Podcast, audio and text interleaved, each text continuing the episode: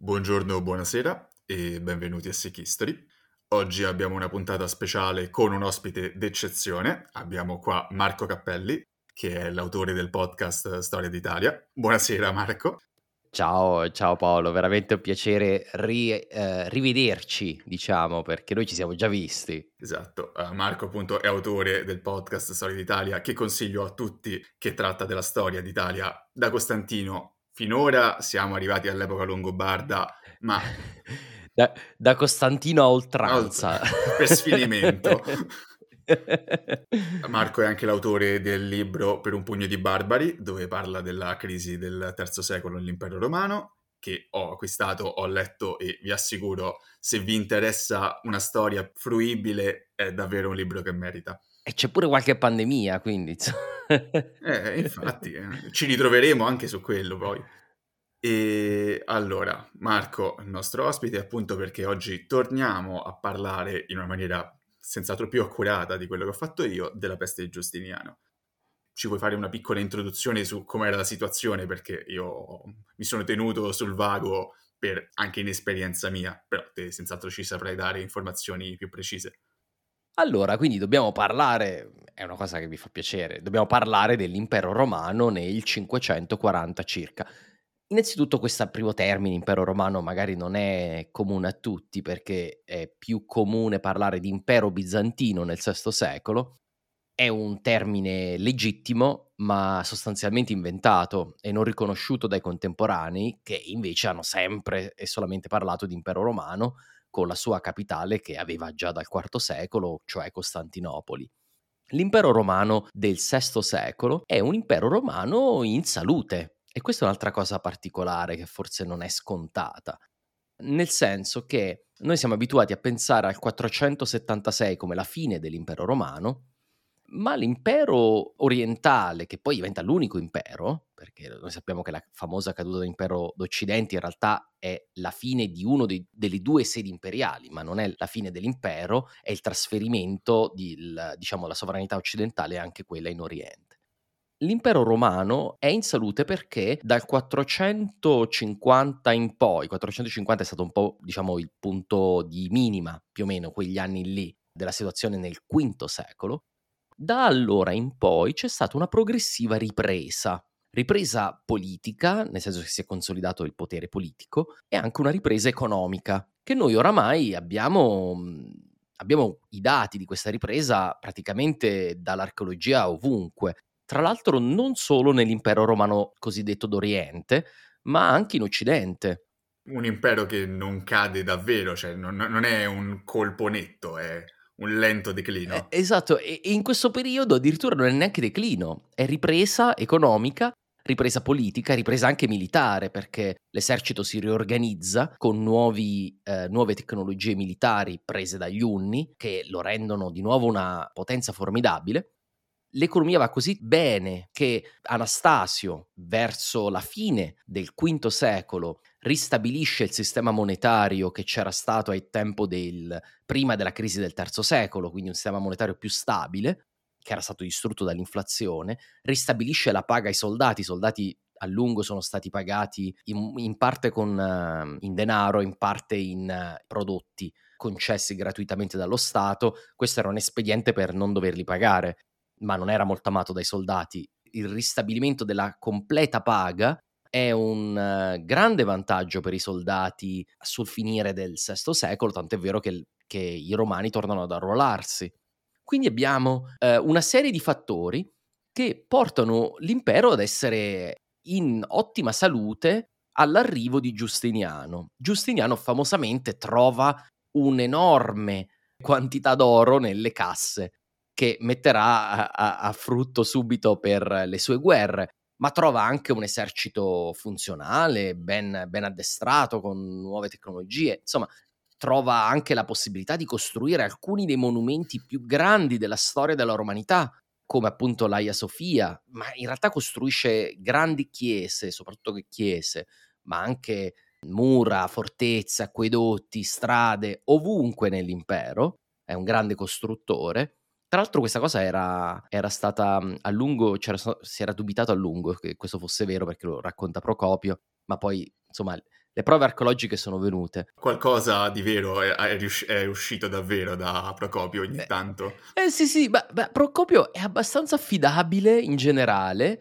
però aveva scritto un libro che era chiaramente una, un'apologia di Giustiniano, quindi sembrava così smaccatamente pro-giustiniano, diciamo, cortigiano come opera, questa sugli edifici, che molti dubitavano che Giustiniano avesse veramente costruito tutto questo ambaradan. Probabilmente è, è esagerato comunque, ma i dati, ris- molte delle costruzioni di cui parla Procopio sono state poi riscontrate nella realtà per esempio Giustiniano costruisce una nuova capitale dell'Illirico, che è il suo paese d'origine, e lo trasforma in una, in una città. Quindi non abbiamo un impero in declino e questo lo vediamo anche dalle famose campagne di Giustiniano, perché poco prima del fatidico 541 Giustiniano manda una spedizione per riconquistare l'Africa di straordinario successo, con cui riconquista tutta l'Africa, e poi una spedizione assai meno ben organizzata in Italia, ma che nonostante tutte le difficoltà del caso, a fine 540 ha raggiunto in sostanza il risultato. Ravenna e Roma sono tornate in mano dell'impero, eh, l'ultimo re dei Goti e degli Italiani, Witigis, si è arreso agli imperiali, i Goti stessi hanno chiesto di, di arrendersi, quindi la, la, guerra sembra finita dal punto di vista di Costantinopoli. Quindi abbiamo un impero in questo senso in rude salute, si dice in inglese. Beh sì, senz'altro molto diverso da quello che si aspetta e che si conosce in generale riguardo l'epoca. Però poi diciamo che arriva un invitato molto poco gradito, che è, è il motivo per cui siamo qua a parlare appunto. Eh sì, Yersinia Pestis. Ora, studiando questo argomento, dopo in realtà aver prodotto il podcast, ho scoperto che recentemente eh, sono venute fuori prove, non so se ne hai parlato, del fatto che Yersinia Pestis è stata ritrovata anche una possibile pandemia preistorica di Yersinia Pestis. Ne avevo letto, ma diciamo non avevo approfondito, anche perché penso sia ancora una cosa un po' embrionale. È, è, ancora embrionale, non è ancora del tutto confermata, ma le prove sembrano abbastanza convincenti quando ho letto i vari paio di paper a riguardo. Detto questo, anche se fosse vero, per ogni, diciamo, per un abitante del VI secolo, la peste è una malattia completamente sconosciuta perché parliamo di migliaia e migliaia di anni, anche se è, ha fatto un passaggio in Europa nella preistoria, questo non vuol dire niente, in sostanza è, è come se fosse terreno vergine di nuovo. Esatto, è come per la peste nera riguardo la peste di Giustiniano. Esatto. Ne, nei vecchi testi sì, questa antica mortalità, ma nulla di vissuto, diciamo. E quindi Yersinia pestis non si sa da dove arriva esattamente, eh, ci sono varie teorie, ma sappiamo il primo punto in cui viene registrata eh, nel mondo romano è il porto di Pelusio. Non è un posto casuale, è un porto nel delta del Nilo, collegato con Nilo e un canale al Mar Rosso, quindi ai commerci con il sud e l'oriente.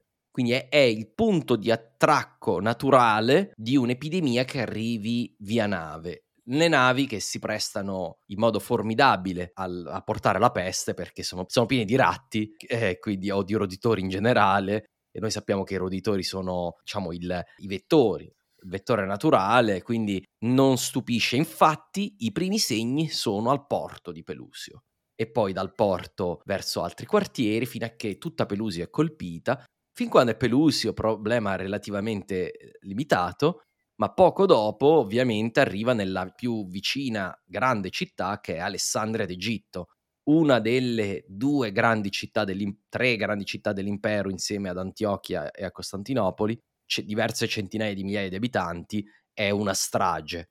È una strage durante l'inverno.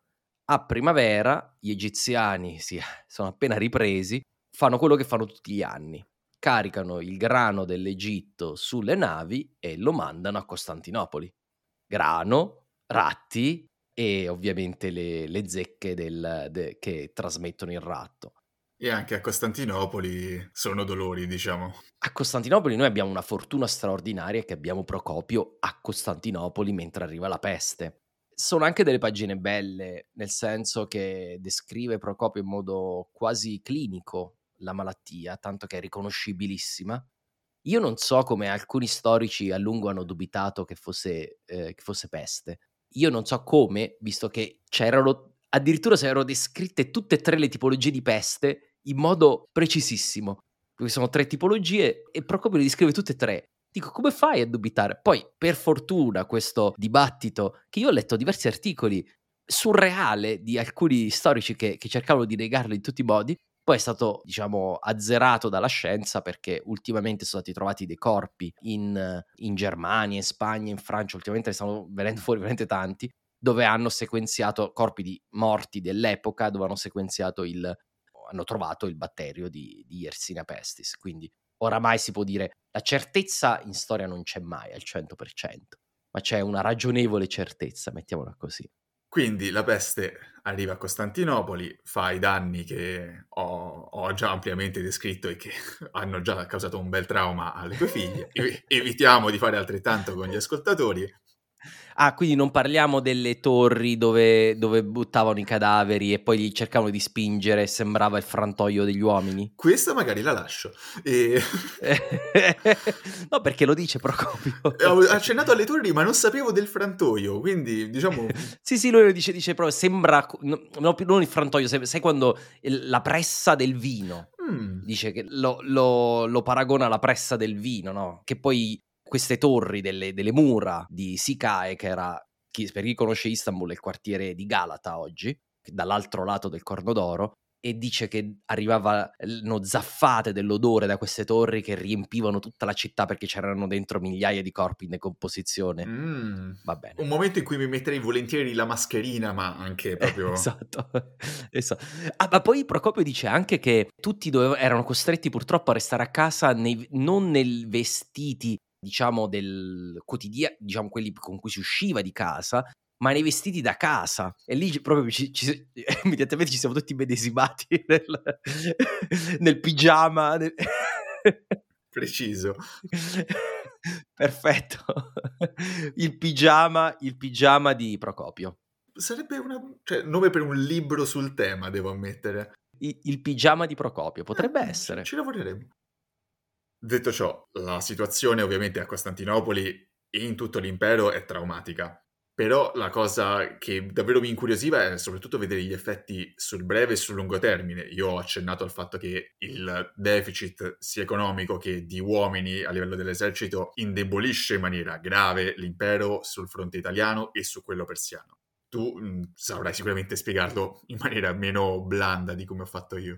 No, ma quello che hai detto è correttissimo e l'impatto si vede immediatamente sul breve periodo perché la guerra in Italia riprende, non è l'unico fattore, ma la peste ovviamente dà una speranza agli avversari dell'impero, perché l'impero all'improvviso non può gettare nella fornace della guerra, diciamo, reparto dopo reparto, ma è costretto a fermarsi.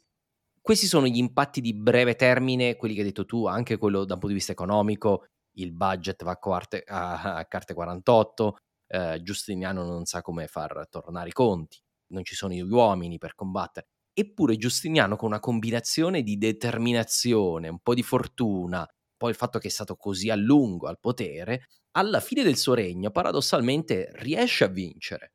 Vince tutte le guerre, raggiunge la pace su, su tutti i fronti, quindi da quel punto di vista, se uno va a vedere la cartina, può sembrare che la, la peste non abbia avuto questo enorme impatto, teoricamente anche se noi sappiamo che dentro quella cartina, che sembra così impressionante perché vediamo una grande riconquista dell'impero, arriva fino in Spagna, dalle colonne d'Ercole al, al deserti dell'Iraq, di nuovo l'impero.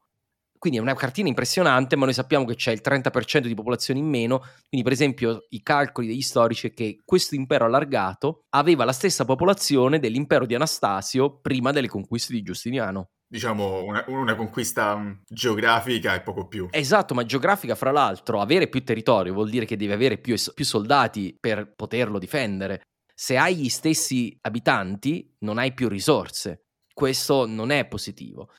Ma se si fosse fermata qui, forse non sarebbe stata questa grande tragedia, la peste di Giustiniano. No, nulla, mi ricordavo della citazione che hai usato tu nel tuo episodio, che l'esercito diventa, tra l'altro citazione di Tolkien, che l'esercito diventa come burro spalmato su troppo pane. Esatto, come burro spalmato su troppo pane. Eh, è bello, che questo, mi, piace, mi piace che te lo sei ricordato. È, è, è, adattissimo, proprio dà il senso della cosa. Esatto, è lo stesso burro ma su troppo pane. Anche perché sono un amante, tu lo sai che sono un nerd, quindi... Dicevo che però se fosse finita qui la storia, forse sarebbe stato solo un blip, diciamo, perché poi l'impero, ovviamente la, la demografia piano piano si riprende e col tempo aggiungiamo un po' di burro sul pane fino a che basta. Il problema della peste è che torna ogni vent'anni più o meno, con cicli di 20 anni non regolari, in continuazione per generazioni e generazioni e generazioni e generazioni.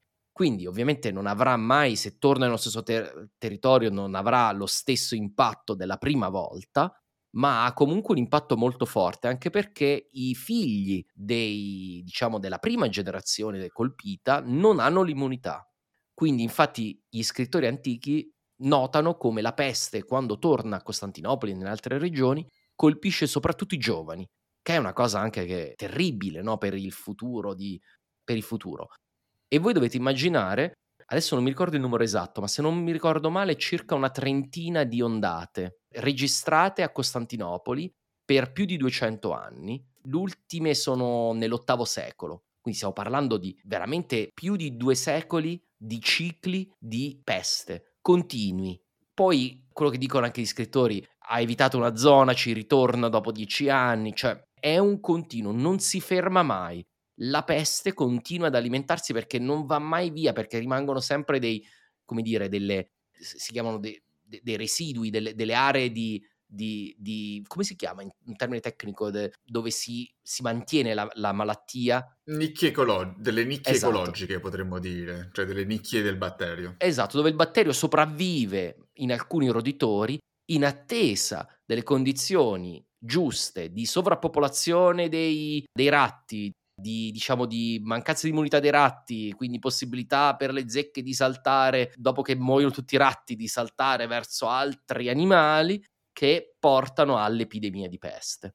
Quindi questo effetto continuo impedisce la ripresa economica e demografica, anzi fa avvitare ulteriormente la situazione. Tant'è vero che i calcoli di un famoso studioso Kyle Harper è che al, al, diciamo nell'ottavo secolo, ora lui è anche contestato, eh, quindi non è che tutti sono d'accordo con lui, eh. Eh, però Kyle Harper è uno studioso molto famoso delle pandemie, come tu saprai benissimo, e scalcolava che nell'ottavo secolo probabilmente la popolazione dell'area che a quell'epoca costituiva l'impero, comparata all'identica area dell'impero, perché nel frattempo l'impero si riduce di molto, per una cosa di cui parliamo tra un secondo, era probabilmente di meno della metà rispetto all'epoca di Giustiniano, diciamo pre-pandemica. Quindi abbiamo una situazione in cui si sfilaccia perché poi, siccome era già poco popoloso l'impero, ma questo anche è un'epoca d'oro dell'impero, è sempre stato poco popoloso. Immaginate che l'impero romano aveva 60 milioni di abitanti su tutto l'impero. Eh, in una zona che oggi penso ne abbia tranquillamente 600 se non 700. Sì, sì, ma anche di più. Cioè il, stiamo parlando di, di, niente, cioè dovete immaginare con delle densità tipo da Estremadura in Spagna. Quindi sono poche persone. Dimezzarle oltre quel livello va a sfilacciare proprio la, le basi della civiltà, le basi della civiltà urbana, infatti. Infatti scompaiono le città. Tra il VI e nel VI secolo l'impero è ancora pieno di grandi metropoli antiche voi prendete Cesare, lo fate atterrare nella, eh, in Antiochia ai tempi di Giustiniano, troverà delle differenze, ma si sentirà a casa. È la stessa tipologia di città rispetto a quella alla Roma repubblicana. Se lo fate atterrare un secolo dopo ad Antiochia, gli sembrerà uno scenario post-nucleare, apocalittico, perché le città sono diventate dei paeselli, non ci sono più le infrastrutture, non ci sono più le grandi infrastrutture pubbliche, le grandi chiese, le grandi piazze, le gra- i grandi acquedotti, i teatri, uh, gli anfiteatri. Gli anfiteatri erano già stati chiusi, ma i circhi, c'erano tantissimi circhi nell'Oriente romano. Tutto questo viene abbandonato, tranne Costantinopoli, che è l'unica che mantiene una dimensione sufficiente a mantenere una vita, tra virgolette, urbana. Ma questo in tutta Europa, è l'unica vera città d'Europa per molti secoli. con 80.000 abitanti però, eh. Cioè rispetto ai 600.000 della Costantinopoli di Giustiniano o il milione della Roma eh, degli Augusti. Stiamo parlando di una frazione ed eppure con 80.000 abitanti era di gran lunga la più grande città dell'VIII secolo. E vedete che è meno della metà la popolazione delle città, anche della città più grande perché quando dimezzi la popolazione, tendenzialmente quello che rimane è la popolazione utile, quella che coltiva i campi, ma non c'è più bisogno di tutta questa infrastruttura che sostiene la vita cittadina, no? La vita cittadina per ogni, per ogni uomo di città ci vogliono 10 contadini. Quindi se non ci sono i contadini, gli uomini di città scompaiono a una velocità molto più rapida degli uomini delle campagne. Non so se mi sono spiegato. Sì, certo, anche perché la peste nelle città aveva una tendenza a essere molto più veloce al contagio, vista anche proprio la struttura urbana, per quanto migliore di quella medievale, non ha esattamente a degli standard moderni di igiene e pulizia. Vero, vero questo, però se lo Stato avesse mantenuto le sue infrastrutture, le città antiche erano dei, dei meat grinder, si dice in, in inglese, cioè erano dei tritacarne erano dei tritacarne nel senso che la gente in città morivano come le mosche per malattie. Oggi è il contrario, ma nell'antichità la vita media in città era più bassa che in campagna. Vero, rischi meno il saccheggio, la, il vaiolo. Eh, qualunque problema, diciamo, diciamo di, di, di, salute è, è, è, peggiore in città. E quindi la, la, la questione è che però la gente continuava ad andarci. Quindi se tu hai delle infrastrutture statali che permettono di avere una città di 500.000-600.000 abitanti, nel senso hai un'economia, una struttura dello Stato che la, la può sostenere, hai delle navi che partono dall'Egitto e consegnano il grano in continuazione a Costantinopoli, ti puoi permettere di avere 500.000 abitanti. Se non ce l'hai più, non ti puoi più permettere di avere 500.000 abitanti e la popolazione si restringerà a quello che è sostenibile, tendenzialmente utilizzando i mercati locali. Questo succede anche a Roma, cioè Roma non è che il milione di abitanti vengono tutti massacrati, eh, se ne vanno via, se vanno via perché se restassero a Roma morirebbero di fame. La stragrande maggioranza va via da Roma, non è che viene uccisa. Peraltro Roma in quel periodo, se non sbaglio, si spopola al suo minimo tra guerra, fame e peste. Sì, la stima di Roma non è proprio il minimo minimo che probabilmente è stato raggiunto dalla Roma di Avignone, il, allora, il minimo è minimo assoluto se stiamo a quello che dice Procopio è durante la guerra greco-gotica, quando rimangono poche centinaia di persone a Roma, ma è una situazione, diciamo, drammatica di emergenza perché la città è stata conquistata, svuotata, la gente è sfuggita. Però non sono morti, né, cioè non è una situazione normale. Dopo la guerra ritorna sui 30-40 40.000 abitanti è la stima che io sento più spesso della Roma post bellica cioè dopo la guerra greco-gotica, quindi stiamo parlando dopo Giustiniano, stiamo parlando all'epoca della fine del VI secolo, quindi anche dopo la peste, circa 40.000 abitanti, che è comunque la più grande città dell'Occidente, cioè con 40.000 abitanti, che sarebbe stata una città di medie dimensioni, ma anche un secolo, cioè, ma anche un secolo prima sarebbe stata una città di medie dimensioni, medio grande, dai. Nel, diciamo, a fine VI secolo è la più grande città dell'Occidente con 40.000 abitanti. Comunque, diciamo, questi sono un effetto di lungo periodo. Un altro effetto di lungo periodo, probabilmente ne hai accennato, è che, diciamo, le, queste ricorrenti epidemie di peste colpiscono gli abitanti delle città, come hai detto tu, gli abitanti dei, dei, dei posti dove vivono persone, i sedentari, no? i contadini perché anche i paesi in realtà colpisce anche tanto i paesi, le, perché comunque c'è una certa densità di popolazione. Tende comunque, tende comunque, a colpire i punti di perno sulle rotte commerciali, quindi le città senz'altro sono un bersaglio. Esatto, quello è perfetto. Ma in realtà noi vediamo, abbiamo visto che hanno trovato dei morti di peste anche nei paesini della Germania. Quindi, e anche questo non si sapeva fino a poco tempo fa. Si è dimostrato che la peste riusciva a penetrare le campagne in modo importante anche perché basta una debole concentrazione di popolazione, avere tanti animali, e in campagna ci sono gli animali, perché anche gli animali si possono ammalare di peste e poi a loro volta trasmettono, vabbè. Quindi comunque eh, le campagne probabilmente venivano comunque proprietà tasso inferiore probabilmente a quello delle città dove moriva magari il 50-60% della popolazione, in campagna magari il 20%, però comunque c'era un impatto anche lì. Una parte invece dove il batterio Yersina pestis odia il caldo e c'è un posto molto vicino ai due grandi imperi della tarda antichità, l'impero romano e l'impero persiano, che è molto caldo e dove il batterio probabilmente non va quasi mai e questo è il deserto, il deserto dove vivevano gli arabi.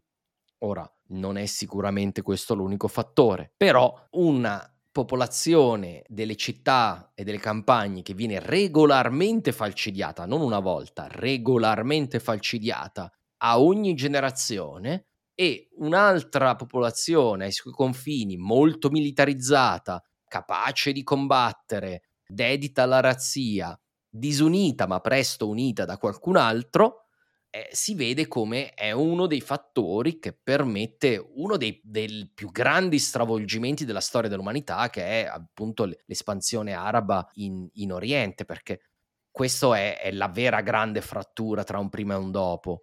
La civiltà mediterranea era sempre stata unita anche quando è caduto l'impero romano, era unita prima della, dell'impero romano e unita anche dopo l'impero romano e sarebbe probabilmente rimasta unita eh, se non ci fosse stata una nuova frontiera, tra virgolette, religiosa tra nord e sud e tra est e ovest. E questa è una grande frattura della storia. Poi ha prodotto anche tantissime cose positive, però il, è una, sicuramente una grande frattura della storia dell'umanità. E si può dubitare, comunque si può sostenere, che Yersinia Pestis abbia contribuito a questo. Beh sì, diciamo, senz'altro è stata una spinta non indifferente. Peraltro, da quello che ricordo, anche l'impero persiano fu colpito a più riprese dalla peste e soccombette agli arabi in una maniera estremamente rapida. Sì, in pochissimi anni. Anche perché aveva una struttura interna, mi sa, un po' più fragile di quella dell'impero romano. Ma in realtà sembrava, cioè se uno si fosse messo, diciamo, all'epoca di poco prima del, de, dell'arrivo degli arabi, non sembrava l'impero persiano il più debole dei due. Era stato quasi sempre in, all'offensiva. L'esercito forse più forte dei due era quello persiano. Quindi non, non lo so, cioè io non, non, lo darei per scontato. È stato preso, secondo me, l'impero persiano più per, più per non essere meno mhmm, organizzato, più perché non aveva una capitale imprendibile come Costantinopoli, cioè non aveva un'area dove ritirarsi non aveva un cuscinetto, diciamo, dove che potesse reggere l'urto. Esatto, poi ha avuto la sfortuna che gli arabi negli altipiani dell'Iran ci andavano a nozze, era, gli, gli, piaceva anche come, come, tipo di territorio, quindi, quindi alla, fine, alla, fine, questo sicuramente, poi insomma, ci sono sicuramente altri fattori, però non era più debole dell'impero romano. L'impero romano è stato molto determinato a resistere, questo sì, ma anche l'impero romano ha perso due terzi del territorio e tutte le province ricche è per quello che Costantinopoli diventa una città molto più piccola perché perde l'Egitto. Quando perde l'Egitto non si può più, si può più sostenere. E tra virgolette, noi vediamo l'impatto della peste di Giustiniano anche in negativo. Cioè, cosa accade quando invece la peste smette di colpire? Perché la peste smette di colpire a un certo punto. A inizio VIII secolo le epidemie sono di minor frequenza e di minor virulenza fino a mano a mano praticamente estinguersi. L'ultima, se non sbaglio, a metà VIII secolo. Noi quello che abbiamo è che per tutto l'VIII secolo abbiamo tutto il mondo mediterraneo di tutti i pezzi delle civiltà in ripresa, a partire dall'VIII secolo. In realtà oggi si parla sempre della, eh, della rinascita carolingia, ma in realtà è ormai dimostrato che, diciamo, predata anche la Carlo Magno questa ripresa e inizia proprio quando si toglie questa variabile impazzita dal, dal... Ora, sicuramente di nuovo non è l'unico fattore, si stabilizza anche la situazione geopolitica dopo i grandi sconvolgimenti della conquista araba, diciamo le, le frontiere si stabilizzano in questo senso, però è evidente la ripresa, si vede la ripresa, si vede la ripresa in Gallia, eh, si vede la ripresa in Italia, tutti in Italia noi abbiamo tutti i grandi monasteri dell'Italia vengono fondati nell'VIII secolo, quasi tutti. Le città eh, cominciano a riprendersi. Ora non, è, non immaginatevi una grande ripresa fantastica, però si cominciano a vedere tipo i papi che cominciano a costruire delle nuove chiese. Cioè ci sono questi segnali che danno il, si da, fanno le grandi donazioni, cominciamo ad avere più prove scritte, cioè ci sono una serie di indizi che fanno dire agli storici l'economia è ripresa. E questo sin dall'inizio dell'VIII secolo. Lo stesso avviene anche a Bisanzio, che comincia a riprendersi dagli, dagli anni più bui in assoluto, proprio in questi anni, diciamo, nel, nel corso dell'VIII secolo, percorso anche lungo, e in più la, la civiltà araba fiorisce. Questo è il periodo di, di, di vera fioritura della civiltà araba. Quindi la scomparsa di Yersinia Pestis, di nuovo non voglio dare l'idea che sia l'unico fattore, ma sicuramente ha contribuito a iniziare quel processo di, di, di crescita medievale che poi va avanti, diciamo, altalenante fino all'anno 1000. Poi dall'anno 1000 in poi è boom eh, economico fino alla, alla, nuova epidemia di peste del XIV secolo. Cioè dall'anno 1000 all'anno 1300, quando era? 1343? 48. 1348, esatto. Si fa questi tre secoli, tre secoli di boom economico che noi ce lo sogniamo. Pazzesco, perché se voi andate a vedere le, le, ma- le mappe delle città italiane al tempo dei romani, poi vedete le varie mura medievali che non, res- non farà tempo a costruirle, che devono costruire un'altra.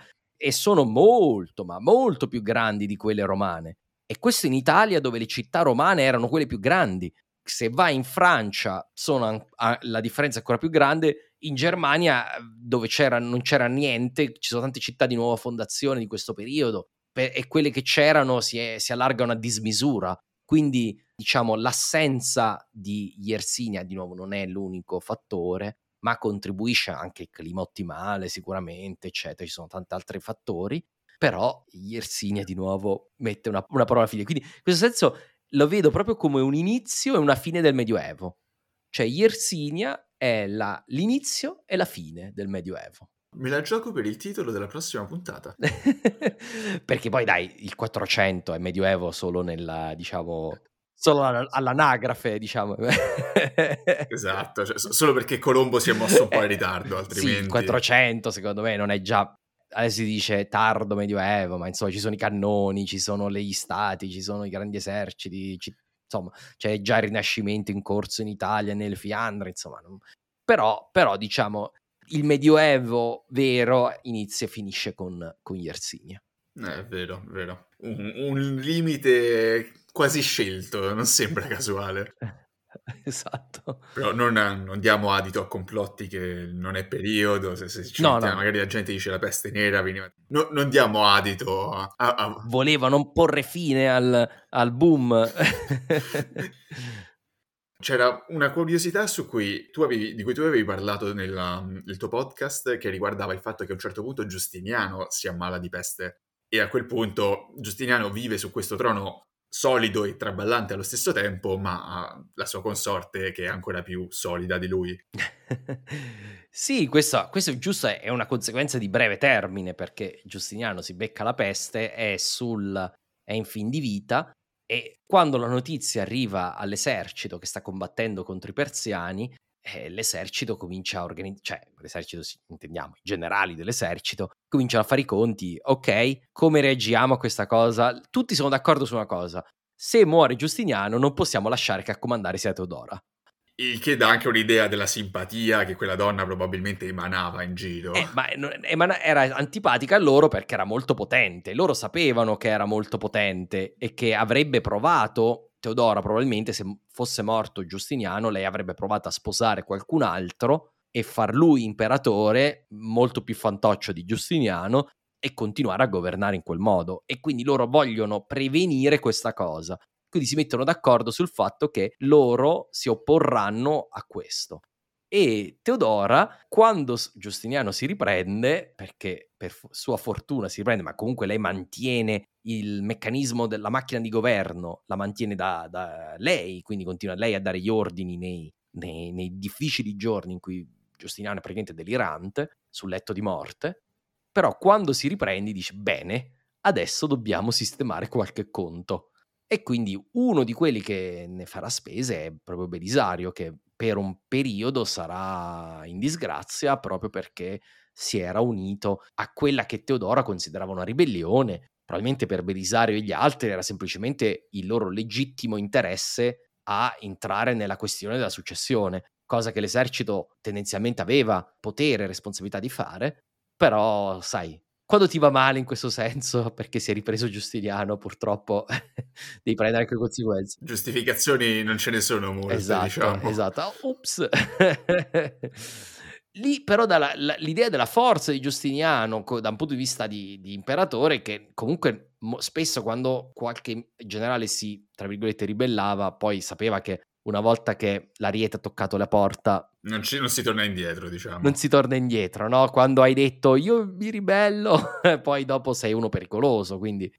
Invece loro decidono di non andare a fondo. Quando si riprende Giustiniano dicono, ah beh sì sì, giusto, è Giustiniano, Giustiniano è il nostro imperatore, quindi, quindi niente, come se no come non detto, solo che Teodora non si dimenticò mai di questo affronto. Una delle spiegazioni per cui sono stati anche così solidi al potere, questo, questa commistione di, non diciamo pietà, mm, sarebbe un termine forse troppo generoso nei loro confronti, però di evitare gli eccessi, almeno in questo caso. Esatto, poi potevano provare ad ucciderli, in realtà alla fine Belisario non verrà ucciso e anzi riprenderà tutte le sue cariche alla fine verrà anche inviato in Italia da Giustiniano, anche se un po' con, con il guinzaglio corto. Alla fine, insomma, nessuno ha perso la vita per questa, tra virgolette, congiura. Il che suona davvero strano da dirsi conoscendo la storia romana. Esatto.